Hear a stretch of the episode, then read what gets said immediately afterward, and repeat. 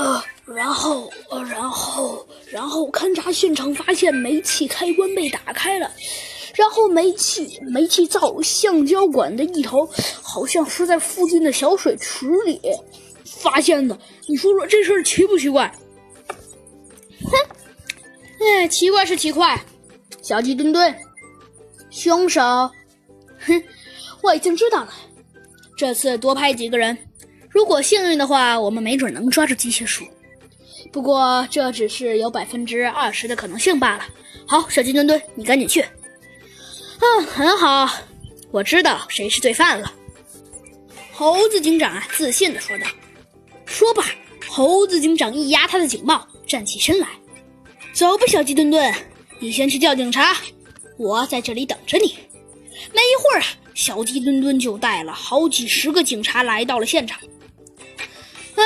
哎，你们都来了，那我们就走吧。”猴子警长说道。“是，警长。”“是是。”警察们啊异口同声的说道。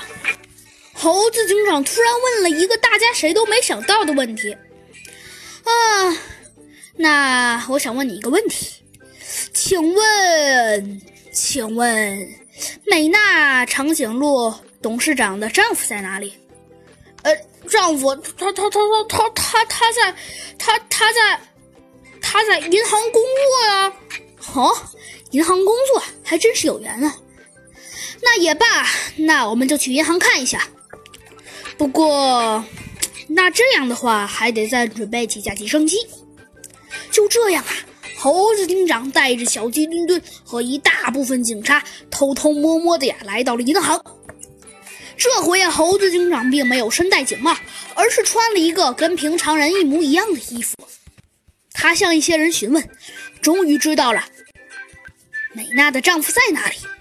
但是，正当猴子警长来到美娜的丈夫办公的地方时，发现美娜的丈夫早已不翼而飞了。